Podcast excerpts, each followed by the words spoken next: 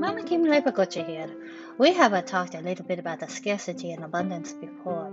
Abundant mindset says there is enough for all. Scarcity says we need to conserve and to protect what we have. Neither is good nor bad, but the trick is notice if your mindset might not be the most productive for that situation. Here is a surprising application of this concept righteousness. You know, it is very, very possible more than one point of view to be right at any given time. But sometimes, when we look through the lens of scarcity, we feel that to be right, we must make other people wrong.